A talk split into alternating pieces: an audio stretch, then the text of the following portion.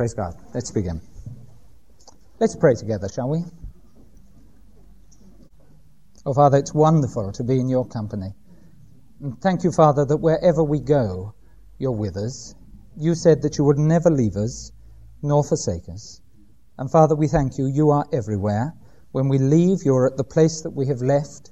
You're with us on the journey. And when we get to the place that we are aiming for, there you are to greet us. Father, we thank you. You're so wonderful. And thank you that through the work of Jesus, we may never be cut off from you ever again. We were once cut off in our sins, but Jesus took our sins on the cross. And because of that, we have been reconciled even to you. Father, I thank you so much, it says, that we are reconciled to you and not the other way round. For, Father, it shows that it is man that has turned his back on God, and you have never turned your back on man. Father, I pray in Jesus' name Father, that even through these Bible studies, many may come to know that Jesus Christ is Lord, and they might know that He is the Saviour of the world, that He is indeed the very, uh, the very presence of God, and Father, that He is risen from the dead. Oh, Father, we long to see people saved. Father, and we pray for those Christians who may have lost the reality of Jesus' resurrection. And Father, we're just asking you will restore to them the joy of their salvation. We thank you for the wonderful things we're studying tonight, and thank you they are the cause of great rejoicing in our hearts and of great hope. Father, will you anoint the words? May they go forth with power. May they go forth with victory. And Father, in Jesus' name, may he be lifted up, for he has said, if he is lifted up, he will draw all men, even to himself. Oh, thank you, Lord. Just come and bless us tonight in Jesus' name. Amen. Praise you, Lord. We are ready now to consider the tricky and sometimes controversial question of whether the church will go through the, the period we call the tribulation or whether it will not. Now, before we begin, let us just remind ourselves of the period of history that we are dealing with. In the very first Bible study of this course, I drew out a time chart and we've been working our way through it. Let us uh, see the period that we're now dealing with. It is the section which goes from the cross of Jesus and extends forward into history, the period that we called on that occasion the church. And we saw that after the church, there was an event which is called the second advent of Jesus Christ. So I'm going to write over here the second advent of Jesus Christ. And we saw from Matthew 24 that there was something that came before the second advent of Jesus Christ, which preceded it, which is called in Matthew 24 a period of tribulation. So that taken in order, we find that it is the church the tribulation, and then the second advent of Jesus Christ. Now, that's the section we're dealing with. The issue tonight is this Is the tribulation separate to the church, or is it not? In other words, will the church be ended first and then the tribulation come in? Or is the tribulation actually just the last part of the history of the church on the earth? This is a crucial question and is normally phrased in the term, will the church go through the tribulation or not? If you believe that the tribulation is a period separate to the church period, then you must believe that the church will not go through the tribulation. If you believe that the tribulation is the end of the church period, then you must believe that the church will go through the tribulation. And needless to say, in our present day, there are people and lovely Christians on both sides of the argument. Let us be aware of this, that it is a matter of biblical interpretation. Now, we've got to get this clear. In 1 Peter 3:15 it says that we must be ready to give an answer to every man concerning the hope that is within us. In other words, if someone actually comes up to us and says, "Oh, what's your opinion of this issue?" It is no good saying, well, I think the church will go through the tribulation, or I think the church won't go through the tribulation, and just leave it at that. And then when they ask you why, say, oh, well, I don't know. I just, I just believe it. That's all. that is no reason for believing the particular uh, views that you hold. You've got to be able to explain from Scripture why the view that you hold is correct. Now, I met a man in Sweden who asked me this question Will the church go through the tribulation or not? And when I told him my answer, he almost hugged me, which uh, for that particular Swede is really quite something. And he was dancing for joy. And I just went through a few scriptures with him to support my answer. And he said, Roger, he said, the answer you've given me is the view that I have held most of my life. He said, but I met a minister who I respected very highly, and I asked him that question. Will the church go through the tribulation? And he gave me the answer opposite to my own view. And when I said to him, well, why do you think the view? Why do you hold the view that you hold? He simply said, well, one day I asked the Lord, will the church go through the tribulation or not? And the Lord said, yes or no. I'm not telling you which side of the argument. And that was it. There was no more justification. It was simply that this man had said that he asked the Lord and the Lord had given him the answer. Now the trouble with that is that, of course, I can say exactly the same thing and so can you. That you asked the Lord and the Lord said yes or no and that's the end of the argument. It is not the way to answer questions like this. One has to be able to support it from Scripture. Tonight, therefore, and next week, and prob- uh, next time, and probably the time after, we will be answering this question in full. All right? The period we call the tribulation is not just general tribulation. The tribulation is a period of history, a distinct number of years, a distinct period of time, which is characterized by the worst tribulation the earth will ever experience in its long history. And therefore, we've got to beware of people who quote scriptures talking about the general tribulation we as believers go through. Because you see, every one of us is a child of God, but we live in cosmos diabolicus. That is the devil's world. And if you get God's people living in the devil's world, you are bound to have some friction and some tension somewhere. Because of that, you will find that there are times in your life when you will go through stress, when you will go through strain, when you will go through suffering, when you might even go through some form of persecution, whether it's directly from the devil or whether it's from your non-Christian workmates or your non-Christian family. Now that is called tribulation. It is not called the tribulation. Now let's see what Jesus said about tribulation in general. So we t- could we turn to John 16 and verse 33? I quote this because I've heard a Bible, so-called Bible scholar, actually say, my Bible says this, and that was the only scripture he quoted for his view about the tribulation. In verse 33 of John 16, here's what it says. These things I have spoken unto you, that in me ye might have peace. In the world ye shall have tribulation. But be of good cheer, I have overcome the world. And this man stood up and said, My Bible says, in the world you will have tribulation. And he says, that's the answer to the question. Now that is not the answer to the question. And if you do that type of thing, then in fact you're entering onto the same territory that the Jehovah's Witnesses use and most of the so- called biblical sects use. They take one little verse, they take it totally out of context, and they base everything upon it. This is to do with the general pressure all believers have in the devil's world. Paul uses the word tribulation to mean similar things. Let's have a look at that. In Romans 5, 3, we've got a mention of it. In Romans 5, I begin verse 1 because they're marvelous truths. Romans 5 verse 1, Therefore, being justified by faith, we have peace with God through our Lord Jesus Christ, by whom also we have access by faith into this grace wherein we stand and rejoice in hope of the glory of God. And not only so, but we glory in tribulations also now, he's not saying there, we glory in the tribulation. Not saying that. We glory in tribulation. So that when we find pressure coming upon us, when we find the devil and sin and all these other things beginning to press us so that our body, this tent in which we live, begins to groan, we glory in it. And we say, Lord, we will not turn our back upon you. We are not going to argue against you. But Father, we know the truth in which we stand. And so we resist this thing in Jesus' name.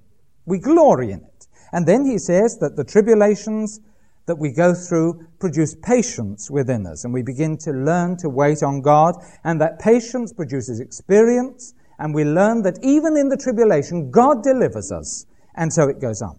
All right? Uh, one other verse that is sometimes quoted, Ephesians 3:13, in which Paul actually says that he is going through tribulation at this particular time. Ephesians chapter 3 and verse 13. Ephesians 3:13 Wherefore I desire that ye faint not at my tribulations for you which is for your glory. Now if by using the word tribulation he means he's in the tribulation, that's wonderful news for us because it means the tribulation's over. Because you see, the tribulation is a very limited period of time, the exact length of which we will see uh, next, next time, but it's a small period of time. If the use of the word tribulation means the tribulation, then it will have finished by this time. No, it doesn't. The use of the word tribulation refers to the pressure that we all at some time or other go through. What we are talking about is the period of time called the tribulation. And so we have to do some study in the area of the tribulation time. Now, actually, I have already given you the two keys that you need to be able to answer this question Will the church go through the tribulation or not? In the third series of Bible studies, in a Bible study called Literal or Not, we had the first key. And that is that we take prophetic passages of Scripture literally and apply the same rules that we apply to, apply to any other passage of Scripture. So that's the first key. And the second key is the one that we saw last time the mystery of the church. The fact that the church was a mystery and not directly referred to or talked about in the Old Testament. And believe it or not, with those two keys, the answer to this question becomes absolutely obvious. All right? What we have to ask ourselves is this. We know that the church isn't mentioned in the Old, Testament. What we have to ask is, is the tribulation mentioned in the Old Testament? The answer to that is yes, it is. The church isn't, but the tribulation is. Now, actually, that gives you your answer already, but for the moment, let's just put that aside and let's have a look at scriptures that refer to the tribulation in the Old Testament. There are several passages, but I'm going to take just four. Let's begin, first of all, in Deuteronomy and chapter 4, where we see Moses talking to the people of Israel. Deuteronomy 4, and I'm going to begin verse 24. Now remember this. The book of Deuteronomy is the second statement of the law. It was given to the children of Israel by Moses just before they went into the promised land. And here is Moses. He knows them very well. He's had to look after them for 40 years, and he starts prophesying about their future. Now they're about to go into the land. He's not going with them. And so he, this is the last chance he has to speak to them. I've often asked myself, what would I say if this was the last Bible study ever that I was going to give? Well, this is the last Bible study that Moses ever gave. He will give some more in the future, but we'll come up to that a little later on, not tonight. And here's what he actually says about the Jews, and it's prophetic. Verse 25. When thou shalt beget children, and children's children, and ye shall have remained long in the land, and shall corrupt yourselves, and make a graven image, or the likeness of anything, and shall do evil in the sight of the Lord thy God, to provoke him to anger. Now, that's mid sentence. He says, when you do that, knowing full well that they would do it. Then he says, You're not going to get away with it. And this is how he expresses it. In verse 26, I call heaven and earth to witness against you this day. Moses does what God often does. He calls not men to be witnesses, but the heavens and the earth. The reason he does this is because no man is going to live long enough to see all these events. And so he calls on the things that will still be around, the very earth and the very heavens, to witness against Israel. He says, I call on heaven and earth to witness against you this day that you shall soon utterly perish from off the land whereunto ye go over Jordan to possess it. Now, as it stands in the King James Version, it makes it sound as if they're all going to be totally destroyed. Now, we know that's not the case because we've studied the Abrahamic covenant. But what does it mean? Here you have a, a, a, certain device used in Hebrew where you have the word perish repeated. You shall, to perish, perish, it says. And when you do that in Hebrew, it is an emphasis of what is going to happen. And what he's saying is, you will certainly perish. In other words, you are going to feel my judgment upon you, and some of you are going to die, certainly. It isn't the utterness of the perishing that's emphasized here, it's the certainty of it. So, you will certainly perish from off the land whereunto you go over Jordan to possess it. Ye shall not prolong your days upon it, but shall utterly be destroyed. Be to destroy, destroyed. You see? In other words, you will certainly be destroyed. And here he's saying, the land's going to be yours for a time, but I'll tell you what's going to happen. Because of your sinfulness, the day is coming when you will be removed from the land. All right, more details. Verse 27. And the Lord shall scatter you. Now that proves to us that they're not all going to be destroyed. The Lord shall scatter you among the nations, and ye shall be left few in number among the heathen, whither the Lord shall lead you. And we refer to that as the fifth cycle of discipline. That God would judge the Jews and his judgment would become so harsh against them that finally he would remove them from the land and would scatter them. Today you will notice that the Jews are scattered. It is true that a certain number are back in the land, but what we have to remember is there are more in New York than there are back in Israel. Now that's important. In other words, the Jews are scattered. Despite the fact there are so many in New York, their overall numbers are a very small percentage of the American population. So today we have a few back in the land, but generally they are still scattered around. Verse 28 And there ye shall serve gods, the work of men's hands, wood and stone, which neither see, nor hear, nor eat, nor smell. And why? Because they've rejected the Lord their God, who does hear, who does see, who does smell, who does fear. They've rejected him, and he gives them up to their idolatry. But verse 29 is a verse of hope.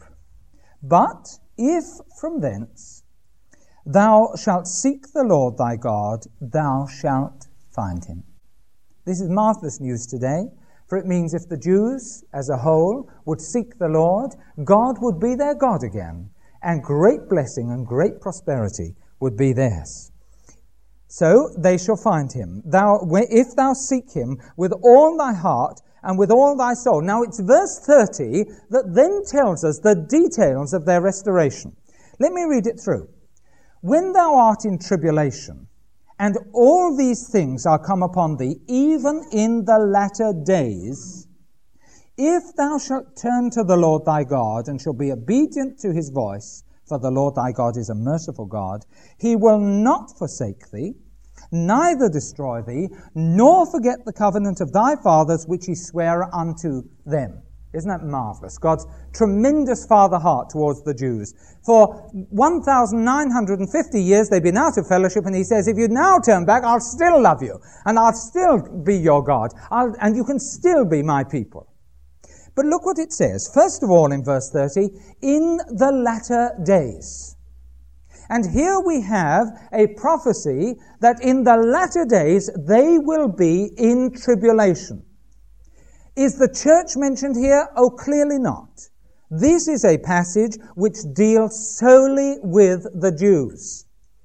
Now, today, these days have not yet come upon us. But the day will come when tribulation will affect the Jews, and they will seek the Lord their God, and he will be their God again. All right, now there's Deuteronomy 4, where we have general tribulation talked about. But is it a period of tribulation? well, of course, Jeremiah, the weeping prophet, would have something to say about this. So the next scripture I want to turn to is Jeremiah and chapter 30. Jeremiah 30. I've chosen these passages carefully. There are large, a large number of passages dealing with the tribulation. But these are to show us that it is a distinct period. And here Jeremiah talks about the regathering of the Jews into the land. I'm beginning verse 1. The word that came to Jeremiah from the Lord, saying, Thus speaketh, speaketh the Lord God of Israel underlined. Saying, Write thee all the words that I've spoken unto thee in a book. For lo, the days come, saith the Lord, that I will bring again the captivity of my people, Israel and Judah, saith the Lord. Now, what's it mean to bring back again their captivity? It makes it sound as if he's going to put them in captivity again. It doesn't mean that. What it really means is he will bring back his people from captivity. The days are going to come, he says, when even though you're scattered, beloved, you're all going to come back. Not just two and a half million of you. All of you. Every single last man of you, no matter where you are on this world, I will whistle for you and you're going to come back to the land. Praise God. Now that hasn't happened yet. But Who's it written to? Specifically the Jews. He's the Lord God of Israel, and he's writing about Judah and about Israel. This is not the church. Right? Just taking it literally, you can see that. Then what does he say? And I will cause them to return to the land that I gave their fathers, and they shall possess it. Verse 4. And these are the words that the Lord spake concerning Israel and Judah. Here it is, verse, verse 5. For thus saith the Lord, we have heard a voice of trembling, of fear, and not of peace. Ask ye now, and see whether a man doth travail with child. Wherefore do I see every man with his hands on his loins, as a woman in travail, and all faces are turned into paleness? Now, the Jews were expecting a glorious day of return. They were expecting joy and tambourines. Oh, wonderful when God brings them back into the land. God says it has been like that every time so far. And it has. But this time, when I bring you all back, it is going to be a day of disaster and calamity. He says it is going to be a time of tremendous trouble. All right? Here it is, trembling, fear, and peace. And these pictures are just lovely. Ask ye now and see whether a man doth travail with child. Right? Does a man give birth to a child? And what is it? It's talking about the way that the Jews and many men, when they're in utter dis- disaster and utter despair, they walk around with their hands on their stomach, you know, Uh, or perhaps on their heads, in a way that a woman who is pregnant seems to be so heavily laden, you know, hardly move along, having to support herself. That's the picture that's given here. And he says, every man in these days is going to look just like that. And then all faces will be ashen and white because of terror. It's a period of tremendous tribulation. Verse 7 Alas, for the day is great, so that there is none like it. We have a reference here to, to the word day. Now, sometimes the word day in Scripture means a literal 24 hours. But other times it means a period of time. For example, it says, now is the day of salvation. And we've been living in the day of salvation for at least the last 2,000 years. Right? In other words, it's the period of time where salvation is freely available. And it's a warning the time will come when it's not freely available.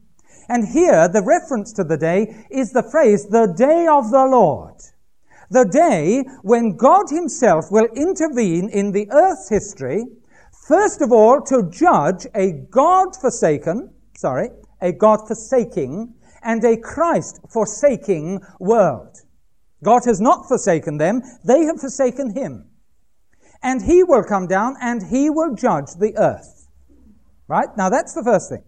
The next thing is, it is the time when he will deal with his people Israel. But we'll see that in a moment. There is none like it. In other words, there is no time of trouble that has been in history that can be compared to this time that is coming upon the world. You think of the worst period of history, and it doesn't even compare to the time that is coming upon the world. And then it goes on. It is even the time of Jacob's trouble. And notice what it says, but he shall be saved out of it. Hallelujah. Now, who was this man, Jacob? Jacob's other name was Israel. And he was the father of 12 sons who themselves were the fathers of the tribes of Israel. And here, therefore, he is talking about a time which is a time of trouble specifically for the Jewish nation. So awful they won't have been through anything like it ever before. But the glorious thing is, they shall be saved out from it. And when they are going through this terror, all of a sudden they realize they have lost the blessing of the Lord their God. And they turn round to him, and many of them turn to their Messiah again, he whom they have pierced. They look upon him, and suddenly they find that Messiah has come back to them. And God uses this period of the tribulation to bring the Jews as a nation back to Himself. They won't all be saved, but a lot of them are going to be saved from this. All right, there it is. For it shall come to pass, verse 8, in that day, saith the Lord of hosts, that I will break his yoke from off thy neck, and will burst thy bonds, and strangers shall no more serve themselves of him. A time of freedom, a time of blessing at last, for the first time since the Babylonian captivity. But they shall serve the Lord their God, and David their king, whom I will raise up unto them. And we see here at the end of this period of trouble, the Jews prepared and sanctified, given over to the Lord their God, so that they can come into all the blessings of the promises and all the blessings of the covenants which we have studied in the last few, few Bible studies.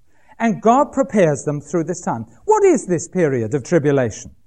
Is the church mentioned? Absolutely not. This is a period which is related to the Jewish nation and to the world in those days. All right. Let's have a look at another scripture where we see a time of trouble mentioned again, and we'll be coming back to this scripture a little later on. Daniel and chapter 12. Daniel and chapter 12, and beginning verse 1. Actually, it is just verse 1. Verse 1. Daniel 12, verse 1. And at that time, and at that time. This is a reference to the last days again, which I will show you later on in this Bible study. And at that time shall Michael stand up. Here's the archangel Michael. And you know, he's the angel who looks after Israel. He's a very, very, very busy angel. And he fights for Israel. He's called Israel's angel um, in Daniel 10, verse 21. But here he's also called Israel's angel. Here it is. At that time shall Michael stand up, the great prince which standeth for the children of thy nation, thy people. Right? He's still around today, and he's still positioned right over Jerusalem. And there shall be a time of trouble, such as never was since there was a nation, even to that same time. And at that time thy people shall be delivered, every one that shall be found written in the book. Okay? What's it talking about? Israel again. It's Israel's angel. It's talking about the last days, and it's talking about a time of trouble which cannot be compared to any other time of trouble. And what happens again? Israel shall be saved. Israel shall be delivered, those whose names are written in the book. In other words, those who have believed. Now, there it is. Do you see, every time we see the tribulation, it's related to the Jewish nation. On to our last passage in the Old Testament dealing with this, on to Malachi 3. Malachi 3, beginning verse 2. The words that Handel set to music, of course. And here it's talking specifically about the second advent of Jesus Christ. And who may abide the day of his coming? Who shall stand when he appeareth? He is like a refiner's fire. In other words, he purifies. Like fuller's soap, which is the type of soap used in a laundry, he cleans. And he shall sit as a refiner and purifier of silver. And he shall purify the sons of Levi. Who are they? The church? Oh no, it's the sons of Levi, believe it or not. And who are the sons of Levi? They are the priests for the nation. Here are some children who are descendants of Levi, and God purifies the priesthood because He's going to get them into action again for what lies ahead. He will purify them and purge them as gold and silver, that they may offer unto the Lord an offering in righteousness. Then shall the offering of Judah and Jerusalem be pleasant unto the Lord. And so it goes on. Now, can you see definite reference to Israel? The church, nowhere mentioned. The Jews mentioned everywhere. Now, of course, some people spiritualize these passages. And they say, ah, well, you see, Jacob is just a name for the church. The sons of Levi are the priesthood of believers. Doesn't say, of course, uh, how they get over the fact that Jesus Christ is a priest after the order of Melchizedek, but never mind. Oh, no, and it's a spiritual picture. So this, therefore, deals with the tribulation, they say, and the church is going through it. That's not the reading, actually, that you get. And by now you will have guessed the answer to the question, will the church go through the tribulation, is no, it definitely will not. It cannot, possibly. But let's just continue for a moment. Let's assume that they are correct. That actually Jacob does mean the church, and it doesn't. But let's assume they're right, and that the sons of Levi also mean the church. Do you know what you get? You get something that approaches heresy. You get what I would call the Protestant form of purgatory. Right? Purgatory is when, of course, you have to suffer for your sins. Christ's death is not enough. You have to suffer a little bit. And so here are believers at the end of the age. They're supposed to have the righteousness of Christ. He has become a curse for them that they should not be cursed. They're supposed to have been sanctified in Christ, but all of a sudden it's not enough. And now the last generation of the church has to be purified even through the tribulation. And so through we go, hammered into the ground, right? God's gonna get us pure whether it kills him or not. Of course, it's absolute heresy. For to be, make us pure, Jesus Christ did die. He was put to death. And we are sanctified and cleansed in Him. Suffering, beloved, will not cleanse you. This is a heresy from many parts of the world where they flagellate themselves, they whip themselves to try and purify themselves. Man's work cannot purify from sin, only the work of Jesus Christ. And the church is purified in Christ because it is the body of Jesus Christ. All right? Let's go to the New Testament and just have a look at that. Romans 5. Romans 5. There are so many, of course, on this. Romans 5, verse 8 and 9. Oh, verse 8, yes, 9, that's right, yep. But God commendeth his love towards us in that while we were yet sinners, Christ died for us. He didn't die for us and give us salvation when we were all pure and when we finally won our own salvation. He did it when we were riches. Hallelujah. Much more then, he says, being now justified by his blood, look, we shall be saved from wrath through him. All wrath. There is now no judgment for those in Christ Jesus, and this wrath also includes the wrath of the tribulation. Why? Because we are already sanctified. He has become our righteousness and our sanctification, and we are complete in Him. Oh, the heresy gets even worse, actually. Because do you know that the church doesn't consist of people who are alive today? It consists of all those Christians who've been alive since the day of Pentecost. And so, 99% of the church, those that are dead, are already with Christ in heaven. They are glorious and wonderful. But apparently, the last 1% has really got to go through it. The rest have been purified just on the basis of the work of Jesus Christ, but it's not good enough for you. That's it. It's odd, isn't it? I mean, uh, are those who are supposed to go through the tribulation, are they given a special salvation better than the other 99%? You don't read of that in Scripture. We're all one body. You see, it's a total heresy. Why should the last percent be treated differently? Oh, some people say, ah, well, the tribulation's here to prepare the bride. That's what it's all about. It's rather like falling in love with a woman and then saying, before I marry you, darling, you've got to serve seven years in, in Vietnam. right? You will go through the swamps, you will be massacred, you will be scarred, you will be maimed, and you will be bleeding, and then you can come down the aisle with me. Absolutely staggering.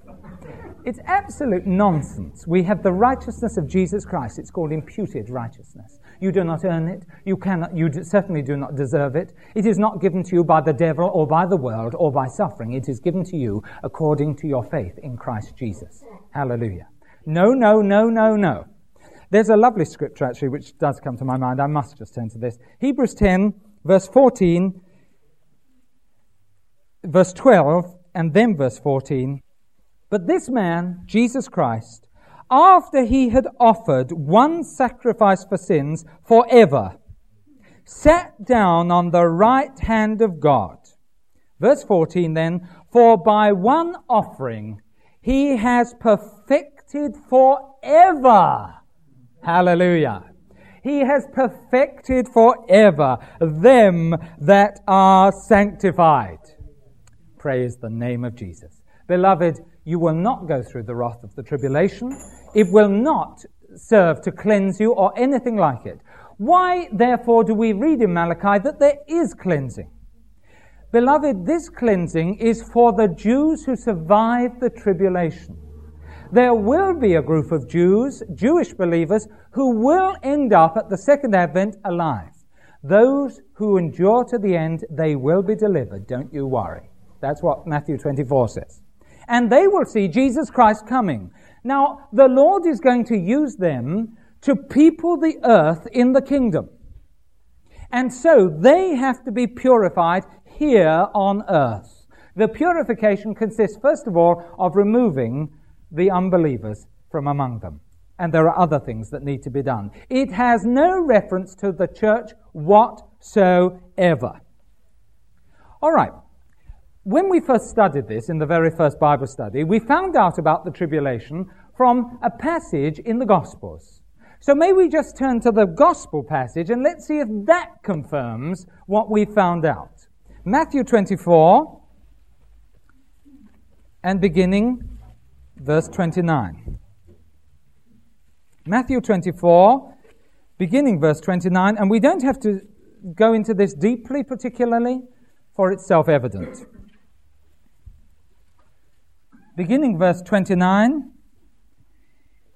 Immediately after the tribulation of those days shall the sun be darkened, the moon shall not give her light, the stars shall fall from heaven, the powers of the heaven shall be shaken, and then shall appear the sign of the Son of Man in the heaven. In other words, the second advent. What does that tell us? That this period of tribulation is in the last days, just before the second advent. Well, we've seen that in the Old Testament. That agrees. Then go to verse 21 of Matthew 24. Here's a description. For then shall be great tribulation, such as was not since the beginning of the world to this time, no, nor ever shall be. What does that mean? It's, there is nothing to compare with it. Well, we found that out too from the Old Testament. Well, it's absolutely dead on schedule.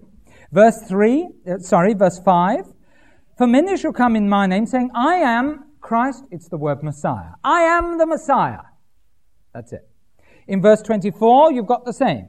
For there shall arise false messiahs and false prophets. Now, it was the Jews who were looking for the Messiah. The Gentiles knew nothing about a Messiah. It was the Jews that did. This, therefore, is talking about Jews who'd be looking. And they will be misguided if they're not very careful. All right? and people will come, oh, the Messiah's arrived, by the way. He says, don't listen to them and don't go out to them. There we are. Verse 20, you have a prayer that we in the church can never pray. But pray ye that your flight be not in the winter, neither on a Sabbath day. Now, the church doesn't keep the Sabbath, right? We live in the God's constant Sabbath now. Praise God. There is a rest for the children of God.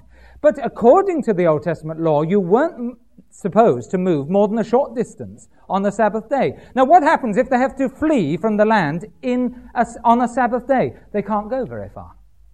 You'll notice, by the way, that law never changes. For many Christians today, the law is to be obeyed when it suits them, but of course, in a dire emergency, they will forget all about the law. Here, Jesus Christ says, You better pray that your flight isn't on a Sabbath day, or else you're not going to be able to escape. In other words, the law will be upheld, even though it means your death. For the law is more important than life in this particular context. Verse 16 Then let them which be in Judea flee to the mountains. Now, what's that mean? That the church in Jerusalem is going to suffer worse persecution than anywhere else? Oh, definitely not. This is a persecution against the Jews. And obviously, it is the nation of Israel which is going to be persecuted more than any other. So, he singles it out. I'm just pointing out these odd verses to show it confirms exactly what we've seen in the Old Testament. And the last one I want to point out is verse 15. When ye therefore shall see the abomination of desolations, which I will describe in some detail in a few Bible studies' time, spoken of by Daniel the prophet, stand in the holy place. The holy place is part of the temple. Beloved, in the church, my body is the temple of the Holy Spirit. The abomination of desolations will never stand in this particular temple. Praise God. This shows us there will be a time when the temple will be rebuilt and the abomination of desolations will be set up in it. Now, can you see? All these are just little pointers to the fact that tribulation is a time of Jewish persecution as well as a time of God's judgment on the earth. The church has already gone from this period. Next time, we're going to see New Testament scriptures that support that particular claim, and we're going to look at Daniel's 70th week. But what I want to do for the remaining time now is go back to Daniel 12, verse 1, and let's see something very interesting. Daniel 12 and verse 1. And can you see here in verse 1 that it says at that time? And so we've got to ask ourselves, it says at that time, but what is that time? Remember, of course, that the Bible as it was originally written had no chapter divides. At that time, therefore, refers to the period of time at the end of Daniel chapter 11. All right?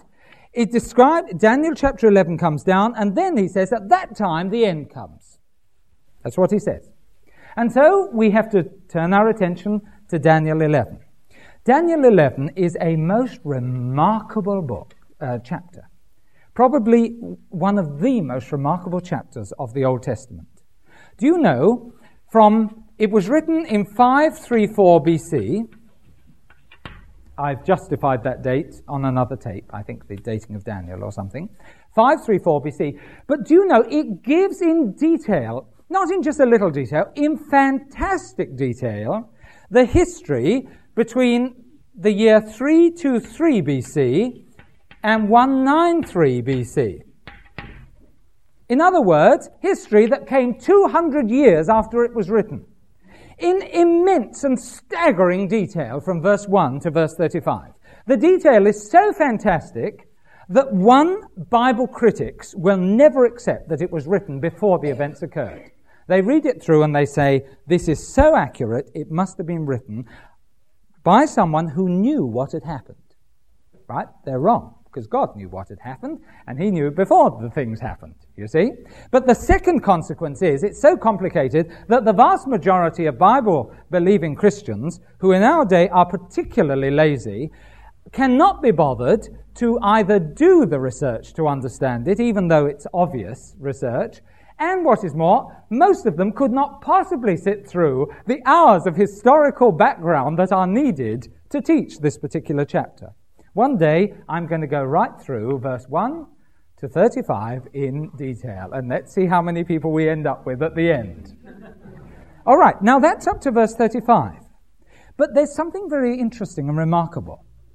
For if we check through the history of Palestine and the history of the Jews, there is nothing at all that approximates to verse 36 to 45. Absolutely nothing. No matter how much you try and push it, you can't find a fulfillment from verse 36 to verse 45. And what does it mean? Does it mean Daniel's made a mistake? Oh, definitely no. What does it mean? Beloved, it means one thing. It means that verse 36 and verse to verse 45 has yet to occur. It is future history. And it deals with the land of Palestine. Now we get back to what we studied last time, the mystery of the church. Where does the church come in? Why, beloved, it's between Daniel 11, verse 35, and Daniel 11, verse 36. That's where we see, or rather, where we don't see the church. It was God's little secret. And what happened? The history of the Jews went up to verse 35, then the church interrupted, and once the church is gone, the history will resume exactly as God has said. Praise God. Marvelous stuff, that. So, there it is. We will be actually dealing with the battle campaign of the tribulation, and later on in this course, we'll be going through every verse from verse 36 to verse 45. Now, that's the first thing. Then let's go to the passage we saw last time in Daniel again, Daniel chapter 2. You may not have noticed it, but while I was dealing with the dream, do you remember the nightmare of Nebuchadnezzar that we saw last time? Did you notice that I sort of went rapidly through the legs and through the feet and the toes? I brushed it aside a bit. Well, why? Because we needed a bit more information. And I can fill in that information today. Do you remember he saw a vision which showed him four world empires Babylon, Medo Persia, Greece, and Rome. Okay, let's take Rome. Verse 40. The fourth kingdom shall be strong as iron. Daniel 2, verse 40. For as much as iron breaketh in pieces and subdueth all things, and as iron that breaketh all these things, shall it break in pieces and bruise. Now, there the, the legs. Iron. Rome. Strong. But then it starts talking about the feet and the toes. And it says there's a weakness. Now, on the feet are ten toes. All right? Ten toes. And he concentrates on them and he says that it's that part of the image that is destroyed. Hmm. Now, what we have to ask ourselves is this the ten toes, does that mean to say that Rome actually becomes ten kingdoms? Does it or does it not? Well, we can answer that for sure by turning to yet another passage in Daniel 7. And then we'll come back to Daniel 2. In Daniel 7, which I've also dealt with before in the four monsters of Daniel, we again see Rome. Right? Daniel 7, verse 7. Here's Rome. After this, I saw in the night visions. He'd seen certain creatures. He'd seen a lion. He'd seen a bear. He'd seen a leopard. Now he sees a fourth monster coming up. And behold, a fourth beast, dreadful and terrible, and strong exceedingly, and it had great iron teeth. It devoured and brake in pieces and stamped the residue with the feet of it, and it was diverse from all beasts that were before it. Look at this. And it had ten horns. Ten horns. And then he says, and a little one came up, an eleventh horn, and it knocked down three of the horns that were there before. And do you remember I said we're not going to deal with this in the four monsters of Daniel? What does this mean? Well, fortunately, there's a good, kind angel. He's going to interpret for us. And if you go to verse 23, we see it. Thus he said, The fourth beast shall be the fourth kingdom upon the earth. That's Rome. Which shall be diverse from all kingdoms, and shall devour the whole earth, and shall break, tread it down and break it in pieces. And then verse 24. And the ten horns out of this kingdom are ten kings. Ten separate kingdoms. That shall arise And then another king shall arise after them, and he shall be diverse from the first, and he shall subdue three of the kings. Now, we've got the same problem. We know the history of Rome. Rome lasted until 476 AD, when the very, very last king, who was only a boy, was finally kicked out of office, or emperor, was kicked out. And Od- right, and the Vandals and the Goths and the Visigoths and all the others came in and they, dis- they destroyed the Roman Empire. Now we know that. Up to this time, the Roman Empire was strong and was, as we see it described, both in verse 7 and in verse 23. But when you look at Roman history, you never see a period where there are there is an alliance or confederation of ten nations. Nor do you see a time when another king comes up and destroys three of the nations. It's nowhere found in Roman history. Oh, so what's this then? The answer is that this is yet future. Now, this is quite staggering because it means that even though the world thinks the Roman Empire has gone, it has not. There is an underground stream which is called the Roman Empire, which at time has times has reappeared and then quickly ducked under again, but which in a future period is going to come out with all the fullness that it had before. The Roman Empire is coming back. That's the message. It's quite staggering. The common market is not it, it's a forerunner of it. Interesting, isn't it, that you've got the Treaty of Rome? It's been established with. But nevertheless, we are not there yet.